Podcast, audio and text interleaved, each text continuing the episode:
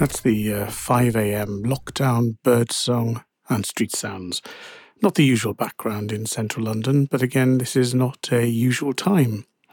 Since we're socially distanced more than usual, this episode features some interviews from our travels back in the day when that was allowed. In our next episodes, we're going to be speaking with retailers on the front line, the second line, and the thin lines as we chat with those balancing commerce with community and with their responsibilities as employers. But for now, let's enjoy hearing from retailers in New York and Amsterdam who we interviewed on our travels. Let's go initially to New York to chat with Rickard Frost. He's the Chief Consumer Officer at Alexander Wang Incorporated. Rickard joined Alexander Wang as Senior Vice President of Digital and was promoted to his CCO role two years ago, reflecting a move from channel focus to consumer focus. The Alexander Wang approach, born in New York City to be worn worldwide, certainly resonates now. So, ordinarily, I'd make some apology for the street noise, the background gurgling of radiators, and the honk of trucks. However, after four weeks at home, any recollection of the bustle of New York is really welcome. So, let's hear from Rickard. Uh, Rickard, thank you so much for letting us into your office. Thanks uh, for having me. How would you describe this area? Because it's it's pretty cool compared to you know some of the Fifth Avenue and uptown posh offices. It's a bit more urban. It is. I uh, I enjoy really the the mix between being right in between Tribeca and Chinatown, where we are situated right south of Canal Street on Broadway in New York. There's an interesting mix between the different sides of New York and something that I think we as a brand really also benefit from having access to so many different parts of um, or, or, aspects of the city, I should say. So um, let's talk about the brand uh, first off. So uh, Alexander Wang, I was surprised at how young he was because the brand, you know, it's been in my consciousness for a while. Yeah. Um, and sort of seems you'd expect him to be in his 50s or you know one of these sort of elder statespeople of brands but yeah. Young designer. Young designer. Um, just, just characterize uh, the brand for me. The brand started really uh, was started by alex when he was still at parsons. He was a very talented young designer and all of a sudden his uh, clothes became very popular and he pursued his vision on starting a brand and, and producing and designing clothes under his name. Uh, that was actually 15 years ago this year. We're celebrating our 15th wow. anniversary. And I think at the time he was only 21 or 22 years old. So nice. he started really young. Yeah. And we've been, uh, yeah, we're a niche. Um, it's, it's hard to, to characterize it because we don't want, really want to put us in any. Mm-hmm standard buckets, but it's it's high-end clothing. Uh, it's uh, we're a very global brand. We we produce ready-to-wear uh, handbags, shoes, and, uh, and different types of accessories, and we distribute the product in Asia, in the U.S., and, and in Europe mainly. But um, so it changes season on season. So one one year is kind of black and minimal, and then it's playful and a bit post punky in some respects. So very mixed, but it does feel like a younger brand. So even though it's you know uh, it hasn't got uh, a cheap price point by any means, but it does seem you know more uh, Gen Z than uh, you know some of the other established Soho uh, luxury brands. Yeah, and I think we you know it comes from partly from having a, a, a, designer and a creative director who is part of that generation. He is not uh, trying to adapt to uh, to that generation like other more older brand may have to do. It's it's something that comes naturally, and he's uh, we're constantly trying to adapt and and challenge the way that the, the fashion system works, and how can we act in a way that's interesting and kind of let us uh, move away from some of the limitation that comes with being part of the traditional fashion system. Yeah.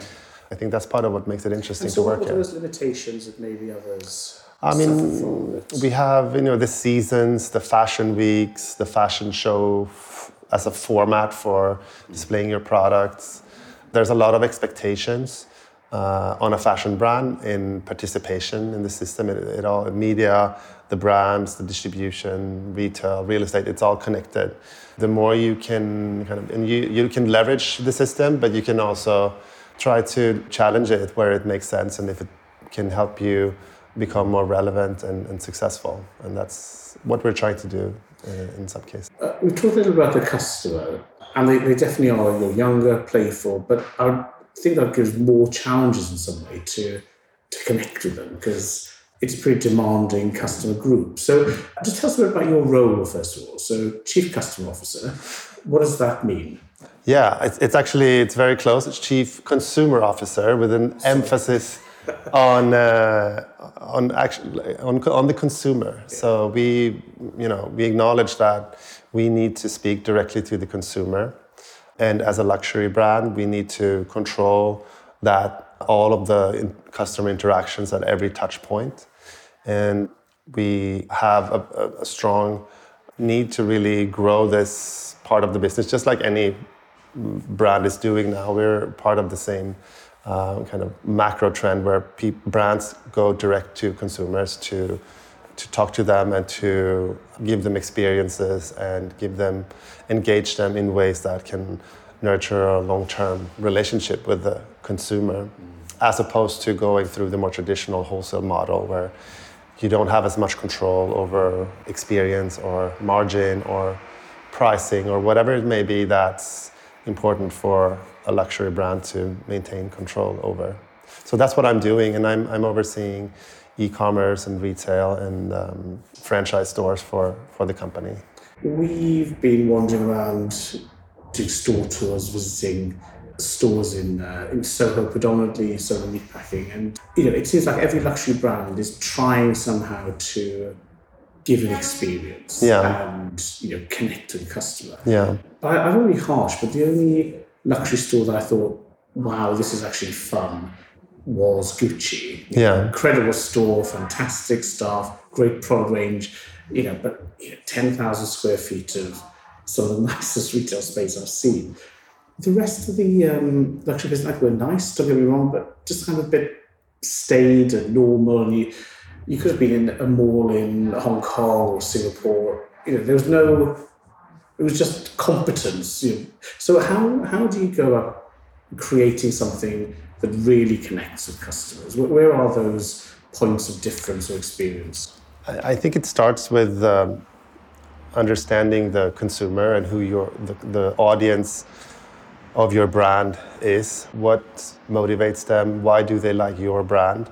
And then connect that back with what the brand really stands for and how it is unique in relation to all the other brands in the market who are also competing in the same space on the same street with the similar product categories um, and and it's about creating moments of engagement or moments of joy for the customer where they can walk away from an interaction um, feeling that it was a pleasure or something that's worth remembering um, because that's going to make them come back. Mm. And I agree with you. It's it can often appear as a marketing gimmick if you try to create experiences in your retail environment that are not doesn't have anything specific to do with the product or with the brand or it's about you know branding by doing and not by talking. What you said, uh, pretend you didn't say that, that, that I came up with that.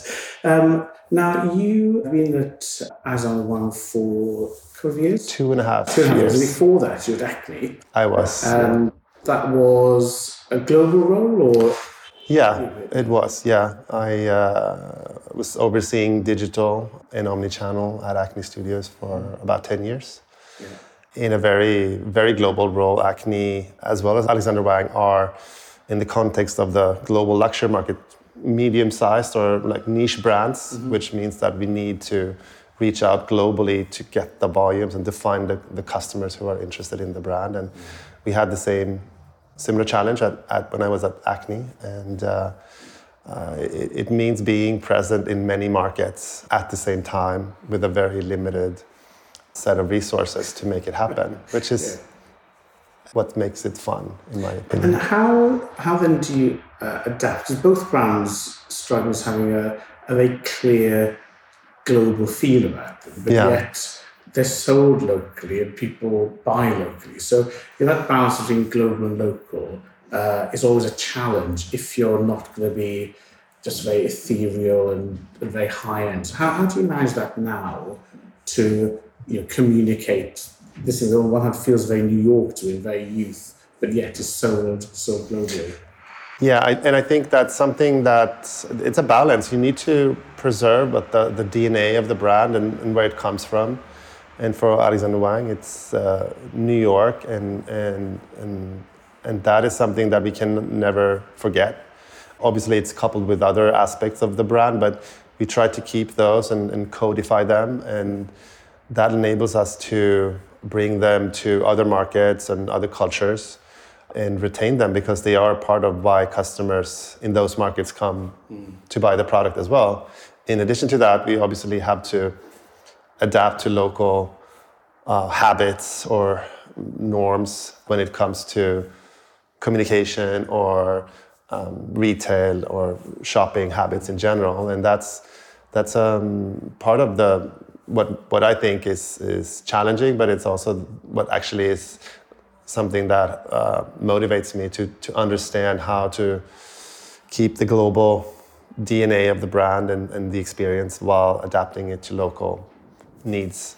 You've got the online and the offline, so they, they come together, you know, with you. So when you're thinking about the consumer, do you still have to balance the different channels, or have you got to a, this heavenly place where it's just the product, the consumer, the brand? You don't worry about channels. How, how do you balance? I've been, I've been working in, in both scenarios where you have the different channels, they're very siloed. It's almost a competition between internal competition between different channels. And especially between retail and e-commerce, it's non-productive. And I, I'm really for an approach where as many aspects as possible of the direct-to-consumer business should be uh, consolidated under the same function. So that you, whether it's buying or uh, you know ownership of inventory or uh, who owns the customer or communication calendars or plans and anything that can be um, consolidated should be consolidated. But then obviously you need to have experts operating each individual channel because they by definition they are different and they need experts in uh, in each channel but they they all leverage a shared set of services that should not compete with each other. Or I think the channels can compete for those resources in a in a very kind of productive way and where it's motivating in the fast for example the faster you sell a product the more of the inventory you should get so it's really up to Right, so you're backing success rather than uh, yeah, I mean that's how I. I, th- I think it starts with at every level. It's the technology level where you have to have shared systems and shared uh, visibility into w- your data, so you can make decisions based on the whole holistic picture.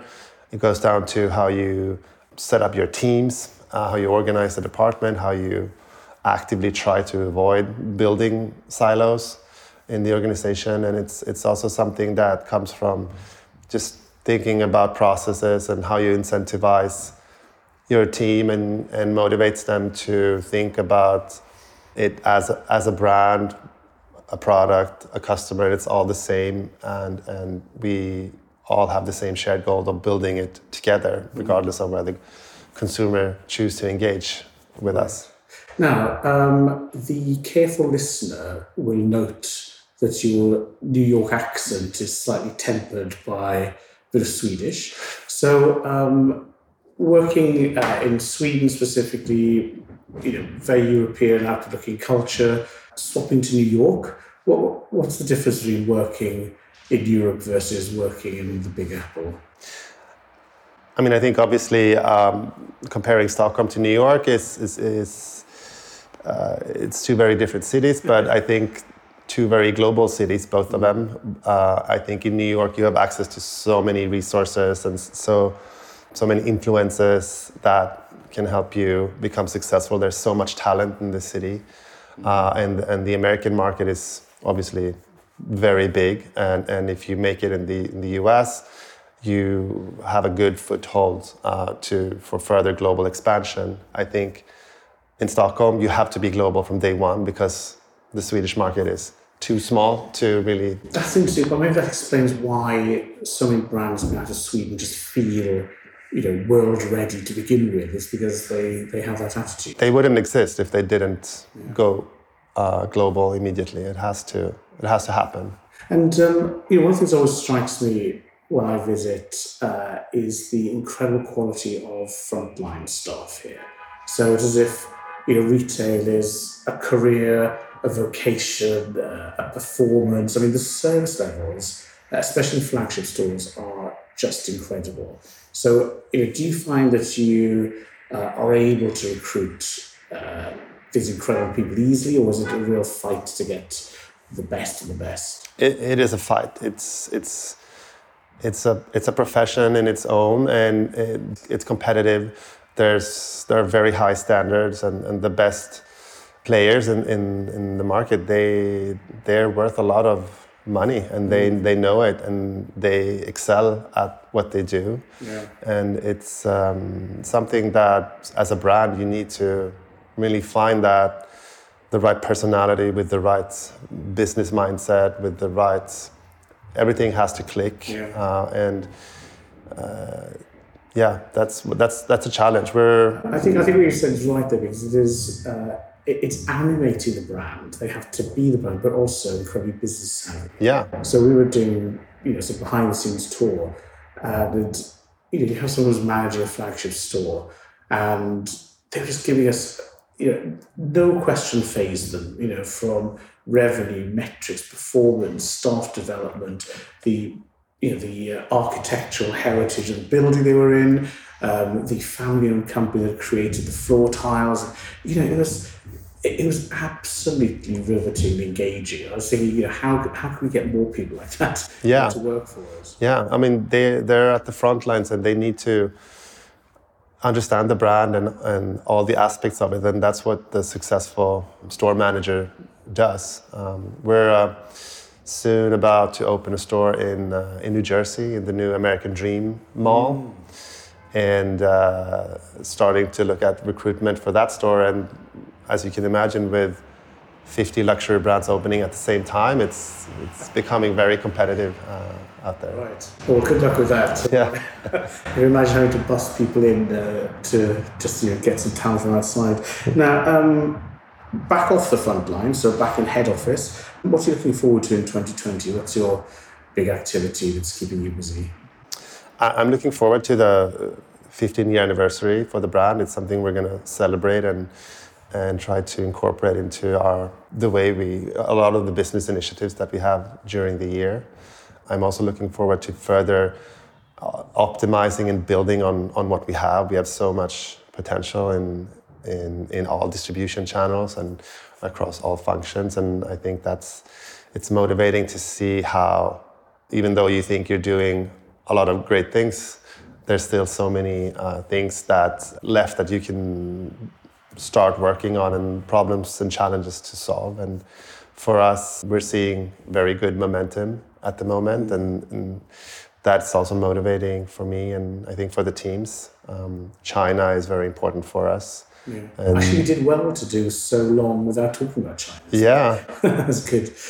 Yeah. yeah, China is really interesting for us from from a commercial perspective. There's a lot of potential. We we believe we can grow in that market if we do it well.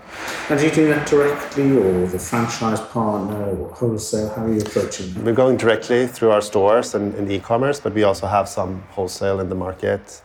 And um, can also reveal that we're going to launch on, on Tmall uh, within a couple of months. Uh, and uh, so we're building up an infrastructure on the ground with, with the right talent, the right systems and the right mm, distribution channels, backed with the right product and marketing, yeah. I think we have a good potential and, and a very interesting year ahead of us. Look, I think you've just uh, given the recipe for for retail there between product, the people, process. Yeah. Fantastic. So, look, thanks, thanks so much for welcoming us into your office. The radiators have stopped chatting. They have, luckily. but that's the joy of uh, you know cast iron and characterful places. Rickard, thanks so much. Thanks so much. Well, thank you, Rickard. What a brand. Now, in keeping with the luxury theme, we journey back in time to the end of 2019 when I caught up with Peter Heij in Amsterdam. Peter is the director of multi channel at De Bijenkorf, and his role encompasses online trading, technology, and supply chain. De Bijenkorf is an institution in the Netherlands, occupying an enviable position that dominates Dam Square in Amsterdam, as well as other prime locations throughout the country. It's been a leader in bringing branded fashion to the online market, and it was a great pleasure to catch up with Peter for an update on their activities. Welcome, Peter. It's been a very long time since we've caught up. So, uh, just for the for our one listener, uh, tell us tell yeah. us who you are and uh, a bit about uh, De Yeah, hi. Uh, I'm Peter Heij, um, multi-channel director at De Bijenkorf, which is a Holland's uh, luxury department store and part of the Selfridges group uh, of department stores. For people who aren't familiar with its location in the Netherlands, it's I think it kind of defines prime retail space. I mean, even the road signs say go to the Bijenkorf. Exactly. Yeah. Yeah. No, it's always on prime locations. Uh, Dam Square, for example, in Amsterdam and other top locations in seven other cities uh, in the Netherlands, but mm. always AAA locations indeed. Iconic buildings uh, is uh, what we have. Now, you uh, have also invested a lot in the physical building itself. So you say luxury department store, people throw that around, whereas it really is a beautiful place to visit with you know, very high production values, lots of light and space. Uh, how then do you fit multi channel? Into that incredible store experience? For digital and the online channel, obviously it's it's different. It's a completely different skill from uh, refitting a store or making the store look fantastically nice. But there's the same starting points, I would say. And so one of the things that we measure ourselves is really the user experience. Uh, and actually, there's quite a number of surveys that survey on 100 points how good the user experience is online. And uh, we score quite well on those surveys, and that's how we measure ourselves there. And obviously, the imagery and the campaigns, they're all in line with what we do in stores. Yeah. So, so it's um, the best we can do with measuring how fantastic the experience is online. So when you um, moved online, you were able to build out your online stock. The photography was lovely. People were buying online. Mm-hmm. But when they then wanted to come into store, how easy or difficult was it to develop things like the click and collect or reserve or additional information for the store staff? Well, uh, I would say five or six years ago, that was all quite exciting and technologically a bit of a challenge. But I would say nowadays it's not at all a challenge anymore. And uh, I don't think there's a lot of retailers that don't have it. If you think about uh, the in-store kiosks or the, the way you pay or uh, reserve stock or click and collect. So that's not a point of difference anymore, I would say, if you look at uh, all of the retailers. Whereas I think five, six years ago or seven years ago, maybe we were one of the first to do it well. That was nice, but now it's more hygiene factor, I would say. So what do you think um, makes Bijenkorf stand out? So uh, it is a crowded market. More and more brands are going online. So if I want a product, it's pretty easy to find it somewhere. What's the magic that makes people choose to buy it from Bijenkorf? I would say it's it's the combination of two things, and either thing. I mean, those two things are are done quite well by a lot of retailers separately, but not in combination. And those two uh, things are the products, the brands, we are uh, one of the very few retailers, for example, that sell Cartier online or that sell all of those luxury brands online. And at the other side of it, have uh, have a fantastic online user experience. So a super fast site with the best technology, best checkout, etc. Uh, that combination you seldomly see. Mm. Well, in fact, one of the other places you see that is Selfridges, of course. So you've been part of the Selfridges group for a couple of years. Uh, has that changed in any way the way that the e-commerce function works here? Because I know that Selfridges are also an early adopter, bringing luxury direct to consumer. So has that been, you know, benefit for you? Have you helped them? How does that work from a group perspective? I think uh, we, we help each other in various ways, and Selfridges for sure was earlier than we were with bringing those brands online, and they helped us in the negotiations with also bringing those brands online. I think we were, uh, if you look at technology, we've completely insourced all of technology. I think we were earlier than Selfridges, and that's where they uh, are, can now learn from us on how we've done that and built a fantastic uh, technology team uh, in house. Mm.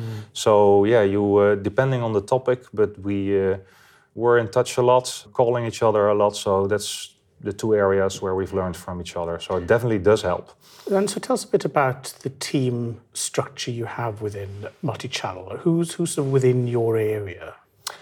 So five years ago, it would only be online trading, uh, uh your online marketeers, uh, content that will be the, the core team. But over the years, we've added more parts of the organization to the omni-channel team. First of all, IT and technology. Obviously, we also develop a lot of technology for the store still, but mm-hmm. two thirds of all the work we do is more for digital and the online channel.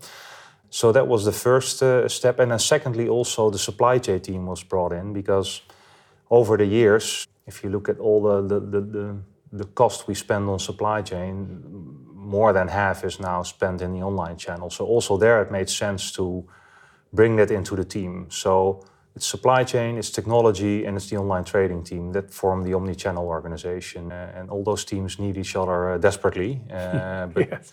yeah, that's been the, the key move that we've done organization-wise. Mm. Now, I was in um, the US last week, uh, in a week where Nordstrom opened with a beautiful store, which actually looks a little bit like Selfridges or mm-hmm. buying course Dam Square. I mean, yeah. they're obviously investing in a similar way. And also, we see that Barney's has now got into administration. So, lots of change and challenge at the luxury end of the department store. What do you think that department stores at that higher end need to be focused on as you look you know, between one and five years? Where, where do you think the investment needs to be now that everyone is omni-channel and the brands are coming online as well? Where should investment go in order to succeed? Good question.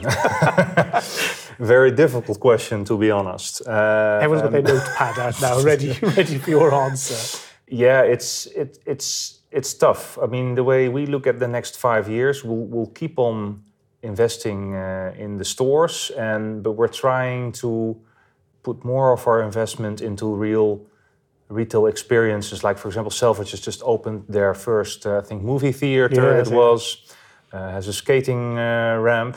Uh, on the other side, we're also next year we'll launch a couple of those type of initiatives where you'll add completely different services to the store experience. Mm. So I think some somehow longer term we'll move away from uh, only product and more towards services, experience, uh, all those type of things. Just mm. luxury experiences where you can spend a lot of time in our store also buying products.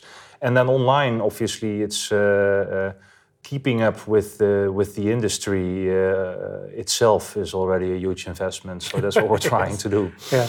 And out of all the changes, I mean, we we keep a little track of all the jargon that comes up every year mm-hmm. and what the uh, the top push things are. You know, whether it's personalization, AI, yeah. you know, omni-channel was two years ago.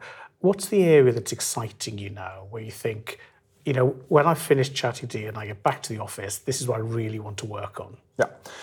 Two very exciting topics.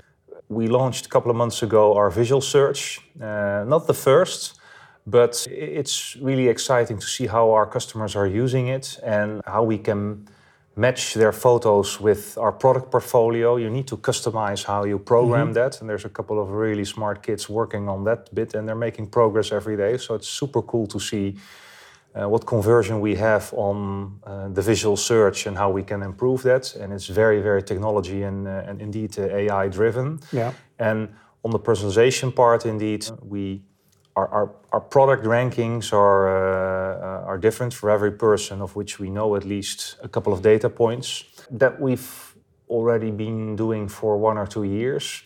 But it's the, the most difficult part there is to reduce complexity. There's so many variables we're now changing on the site that it's hard to keep track of what's the best thing to do next. So it's more managing complexity in that area than that personalization itself. The technology is very complicated. Mm. So those two topics are very uh, exciting and there we can make a difference. And how do you keep aligned then with your board colleagues, for example, in marketing or retail experience to make sure that the digital and e-commerce experiences are you know, really meshed with the overall brand values?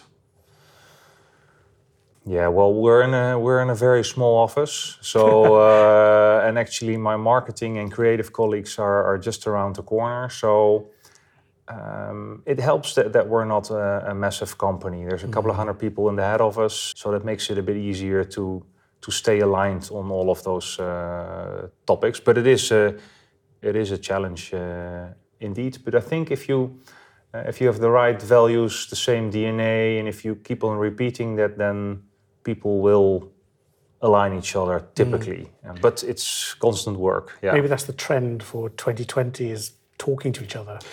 Yeah, that's it's a whole new thing that uh, unknown area. well, we heard it here first.